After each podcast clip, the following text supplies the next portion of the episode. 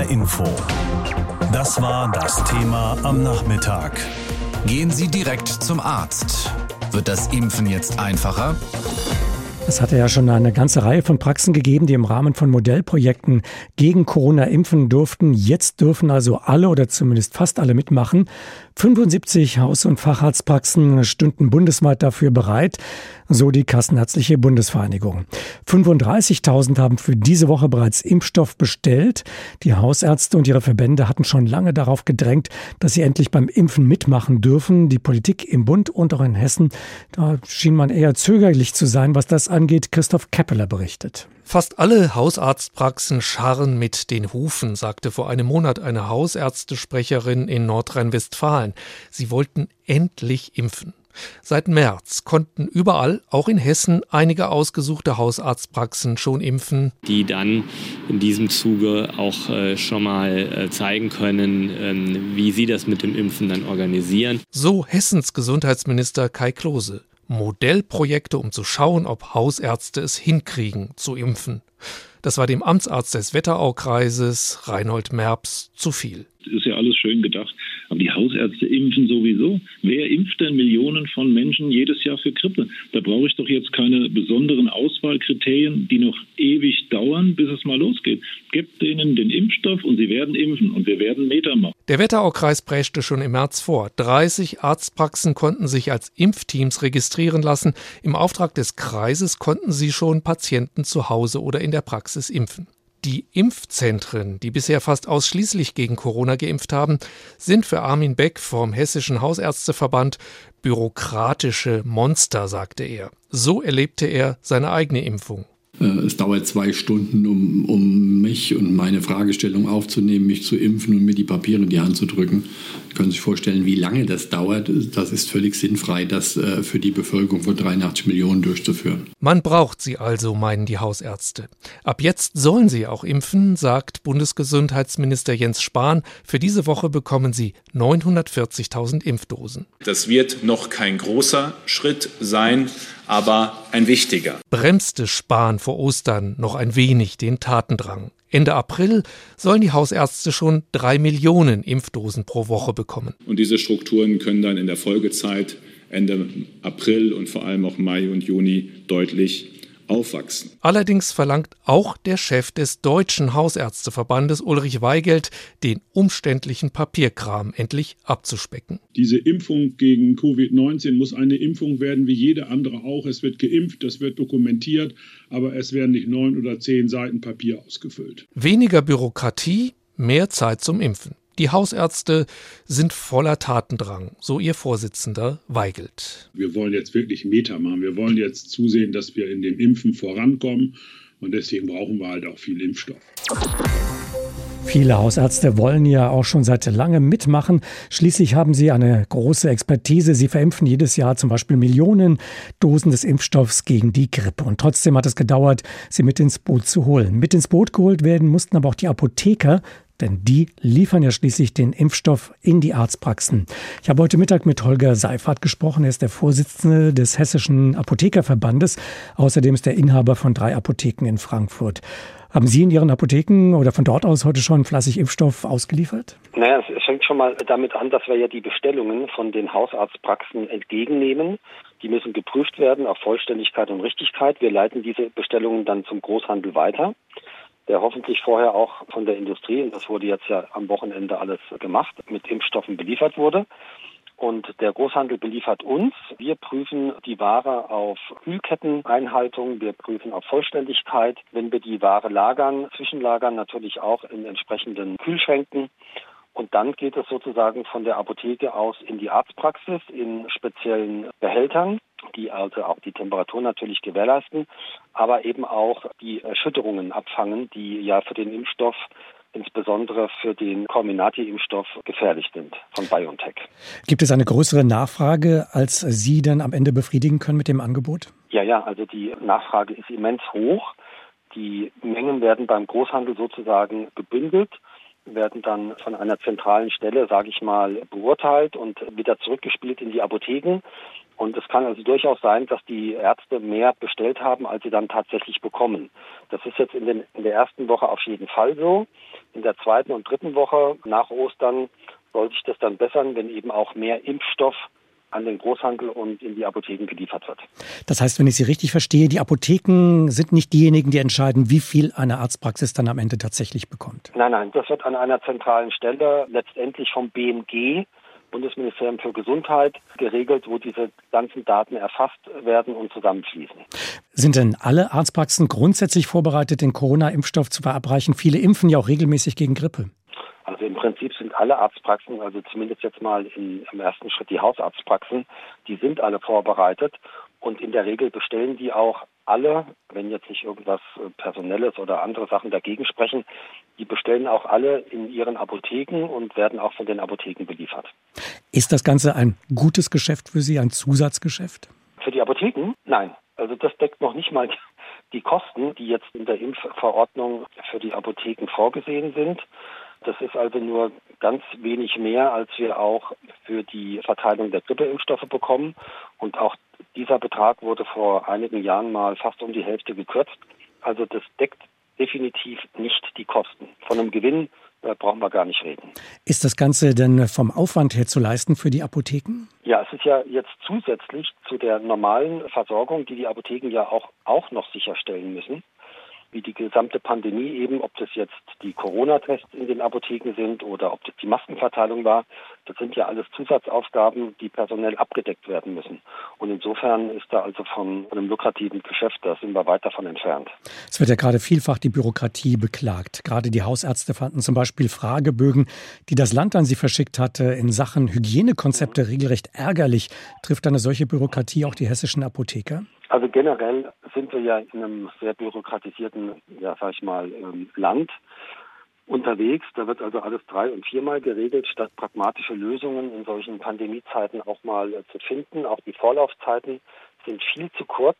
Wir würden uns von der Politik einfach wünschen, dass das alles ein bisschen pragmatischer gehandhabt wird und letztendlich braucht man eben auch in die Institutionen, ich spreche jetzt hier also gerade in die Arztpraxen und aber auch in die Apotheken, ein bisschen mehr Vertrauen, dass sie dann schon das Richtige machen, wenn sie mit den Aufgaben betraut werden. Also es kann nicht sein, dass eine Arztpraxis erstmal 20 Seiten ausfüllen muss und nachweisen muss, dass wir überhaupt impfen können. Genauso wenig wie es sein kann, dass Apotheken Fotografien von irgendwelchen Zollstöcken oder Sitzgarnituren machen müssen, ob sie Kompressionsstrümpfe anmessen können. Also das sind alles Sachen, die ausgeufert sind und die kontraproduktiv sind. In anderen Ländern, Großbritannien etwa oder auch Kanada und Australien, da impfen ja auch die Apotheken. Sehen Sie das auch auf die deutschen Apotheken zukommen, wenn sie künftig auch Corona-Impfstoff verimpfen? Also wir fangen ja im Moment gerade mit dem Modellprojekt an, Grippeimpfstoffe auch zu verimpfen. Sie haben es schon gesagt, in den Nachbarländern, also gerade auch in der Schweiz oder hier unmittelbar in Frankreich, England, in all diesen Ländern wird ja auch schon von den Apotheken geimpft. Und das Ergebnis ist, dass die Impfbereitschaft steigt, die Durchimpfungsquote erhöht wird und damit auch insgesamt die Gesundheit ja besser geschützt wird. Also über kurz oder lang muss das sinnvollerweise auch in Deutschland kommen. Da sind wir leider in Europa ein bisschen das Schlusslicht. Ab dieser Woche darf nun auch in Hausarztpraxen geimpft werden gegen Corona. Morgen soll es auch bei uns in Hessen damit so richtig losgehen. Einige Praxen haben aber schon heute damit angefangen, weil sie es einfach konnten. Da war halt Impfstoff vorhanden. Ohne wäre es ja auch witzlos gewesen. Und so konnte unser Hessen-Reporter Arne Bartram in Lolla im Landkreis Gießen heute die folgende Szene beobachten. Wenn Sie fertig sind, geben Sie mir das alles wieder zurück. Ja? Bevor es richtig losgeht, erstmal den Papierkram erledigen. Ernst und Gisela Hirdina stehen in der Praxis ihres Hausarztes in Lolla am Empfang. Die Frau hinter den Tresen überreicht beiden den Aufklärungsbogen mit allen Infos zu Risiken und Nebenwirkungen der Corona-Impfung. Während das Ehepaar im Wartezimmer alles genau durchliest, spreche ich mit Johannes Maikemper. Der Hausarzt ist froh, dass auch er endlich mit dem Impfen anfangen kann. Wir sind heiß aufs Impfen, das muss man einfach sagen. Wir wollen jetzt impfen. Wir haben die letzten Wochen vor allen Dingen immer wieder betont, dass wir Hausärzte sehr impferfahren sind, sei es durch die jährlichen stattfindenden Influenza-Impfungen. Und dass wir es einfach ja, voranbringen können als Hausärzte. Und jetzt müssen wir auch zeigen, dass wir es können. Mike Kemper ist überzeugt, damit die Impfkampagne jetzt schneller vorankommt, war es längst überfällig, auch die Hausärzte mit einzubeziehen. Wir sind eigentlich direkt vor Ort. Das ist eigentlich das Praktische. Das Impfzentrum hat bei manchen Patienten, auch Älteren, gewisse Ängste ausgelöst. Könnte ich mich dabei anderen anstecken? Wie komme ich eventuell dorthin? Ist das überhaupt sicher? Habe ich da Sitzmöglichkeiten? Solche kleinen Dinge sind es schon, die die Menschen bewegen.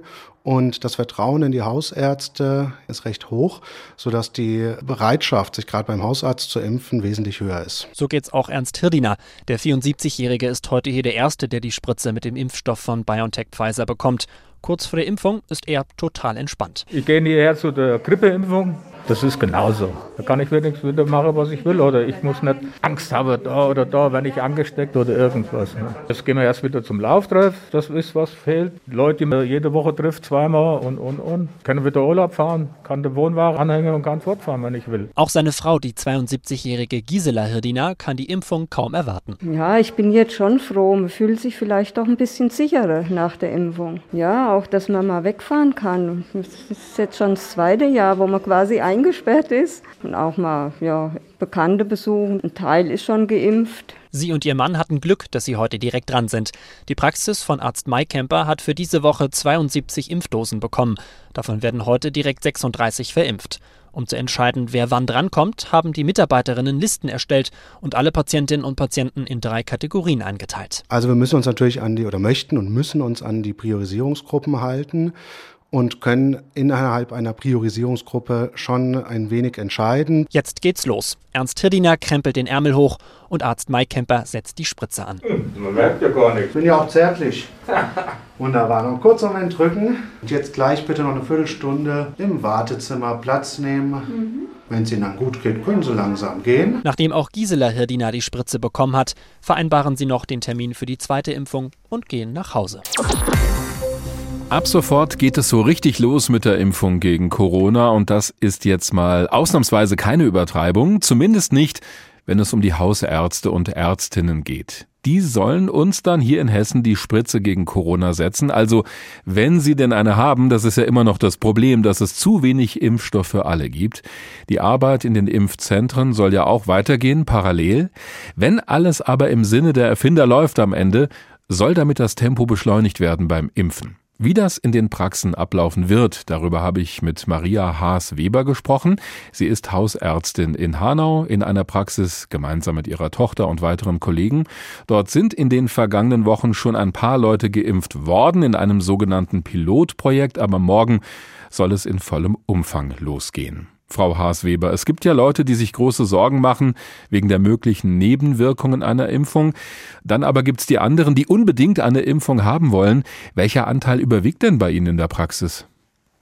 Der Anteil überwiegt ganz signifikant und deutlich bei denen, die mehr als dankbar sind, dass sie jetzt geimpft werden können. Mhm.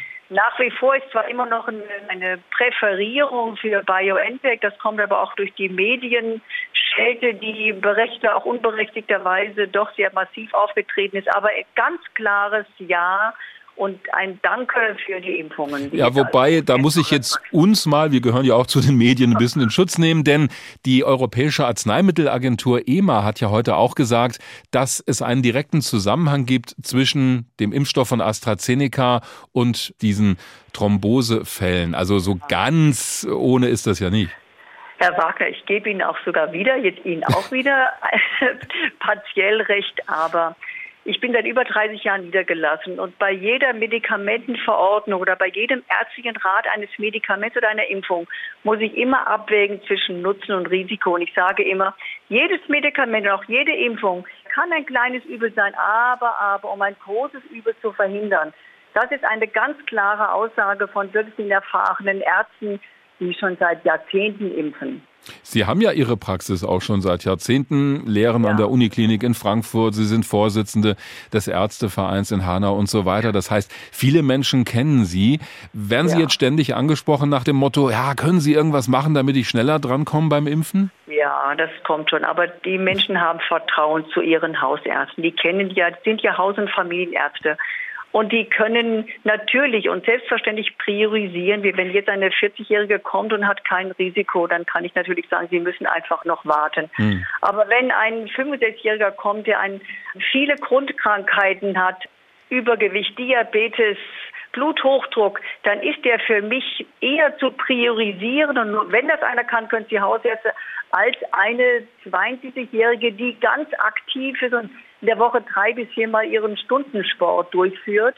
Und ich denke, wenn wir priorisieren, dann immer individuell und nach biografischen Daten determiniert, und das können Sie den Hausärzten wirklich, wirklich auch zumuten und auch zutrauen. Da sind wir bei einem interessanten Punkt, finde ich. Denn auf der einen Seite besteht die Politik ja nach wie vor auf dieser Reihenfolge beim Impfen. Also Risikogruppen ja. und Ältere zuerst. Ja. Gleichzeitig können nur wenige Patienten, also relativ wenige pro Tag geimpft ja. werden.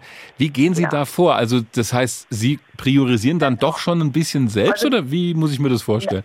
Also wir priorisieren und Sie glauben gar nicht, das ist wirklich eine absolute logistische Herausforderung. Glaube ich sofort. Richtige, neben dem Alltag ist das wirklich ganz, ganz viel, aber wir haben einen das ist auch für uns eine gesellschaftspolitische und moralische Herausforderung. Es mhm. ist im Grunde genommen, ist im Moment wirklich die narrative Medizin. Immer erzählen, erzählen und erklären. Steht jetzt wirklich im Vordergrund. Aber die Menschen haben Verständnis, wenn ich sage, wir nehmen jetzt im Vorrang die 70 über 70-Jährigen oder die darunter, die aber doch eine, eine Anzahl von Krankheiten haben. Und die glauben gar nicht, das trifft auf Verständnis. Und ich biete dann an, ich schreibe Sie, Frau Müller, auf eine Liste. Sollte jemand aus Krankheitsgründen oder anderen Gründen nicht kommen, wir wollen ja auch diese Vials, diese Fläschchen, diese Durchsteckflaschen ja auch aufbrauchen. Mhm. Wir können ja von BioNTech ohne weiteres sieben, ist auch legitim, sieben Impfdosen herausnehmen. Bei AstraZeneca kriegen wir sogar zwölf Dosen. Und wir haben bislang toi toi toi noch keinen einzigen verworfen, weil wir dann eine priorisierende Impfliste haben, die nach den Gesetzesvorlagen jetzt noch nicht priorisiert sind, aber von unserer hausärztlichen Seite dann eher zu priorisieren sind. Und damit wir dann keine Impfdosen verwerfen, rufen ja. wir die an, da haben wir die Kontaktdaten und so läuft das wirklich sehr, sehr gut. Ist quasi so eine Warteliste, aber Ganz das genau. heißt, die Gefahr, dass wenn jemand mitbekommt, auch oh, mein Nachbar ist schon geimpft worden, ich nicht, dass da jemand sauer wird, die Gefahr sehen Sie ja. nicht? Die sehe ich nicht so groß. Ich denke, das ist ja eigentlich auch immer eine Frage der Kommunikation. Wenn ich sage, mhm. ich hatte diese Tele, ich habe den Schnellgriff bereit gehabt, wir konnten den Impfstoff nicht mehr bis morgen aufbewahren. Und so gehe ich nach der Liste vor. Und Frau Müller, ich schreibe Sie jetzt gleich als ganz oben auf die Liste und Sie kommen dann das nächste Mal dran, weil Sie dann auch zu diesen Priorisierende in der Warteliste gehören. Also ist denke, ein transparentes das, das Verfahren. Das ist eine Erklärung. Und dadurch, dass wir ja immer wieder Impfdosen jede Woche bekommen, hm und ich denke, jeder Hausarzt kann bestimmt 50 pro Woche neben dem neben der genuinen Arbeit auch immer wirklich auch noch gut verimpfen. Es ist ja auch eine Aufklärungszeit dabei. Mhm. Das ist vielleicht die größte Kritik, die ich habe. Wir impfen ja 1700 bis 2000 Patienten gegen Influenza in zwei, drei Monaten im Herbst.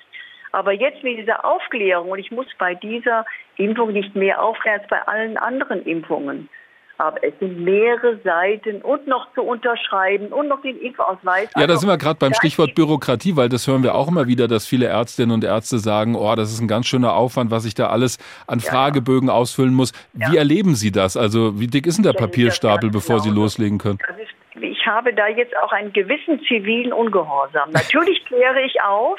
Ich habe, das können Sie auch ruhig so weitergeben, ich habe eine Einverständniserklärung, wo ich aufkläre, das muss der Patient und ich unterschreiben. Das wird auch festgelegt, aber ich kann und ich, die kriegen ihre, ihre Informationsblätter davor, in denen sie warten. Äh, und wenn sie noch Fragen haben, kläre ich das, aber ich kann nicht acht Seiten äh, mit denen durchgehen und noch unterschreiben. Dann kriege ich meine 50 Impfdosen, kann ich dann wirklich nicht verimpfen. Da wollte ich Sie gerade fragen, wenn das dann alles so läuft, wie Sie sich das auch wünschen, wie viele ja. Leute können dann pro Tag bei Ihnen in der Praxis geimpft werden? Also bei uns könnten pro Tag, wenn wir Impfstoff bekommen, könnten pro Tag bei uns 100 geimpft werden. HR Info. Das Thema. Wer es hört, hat mehr zu sagen.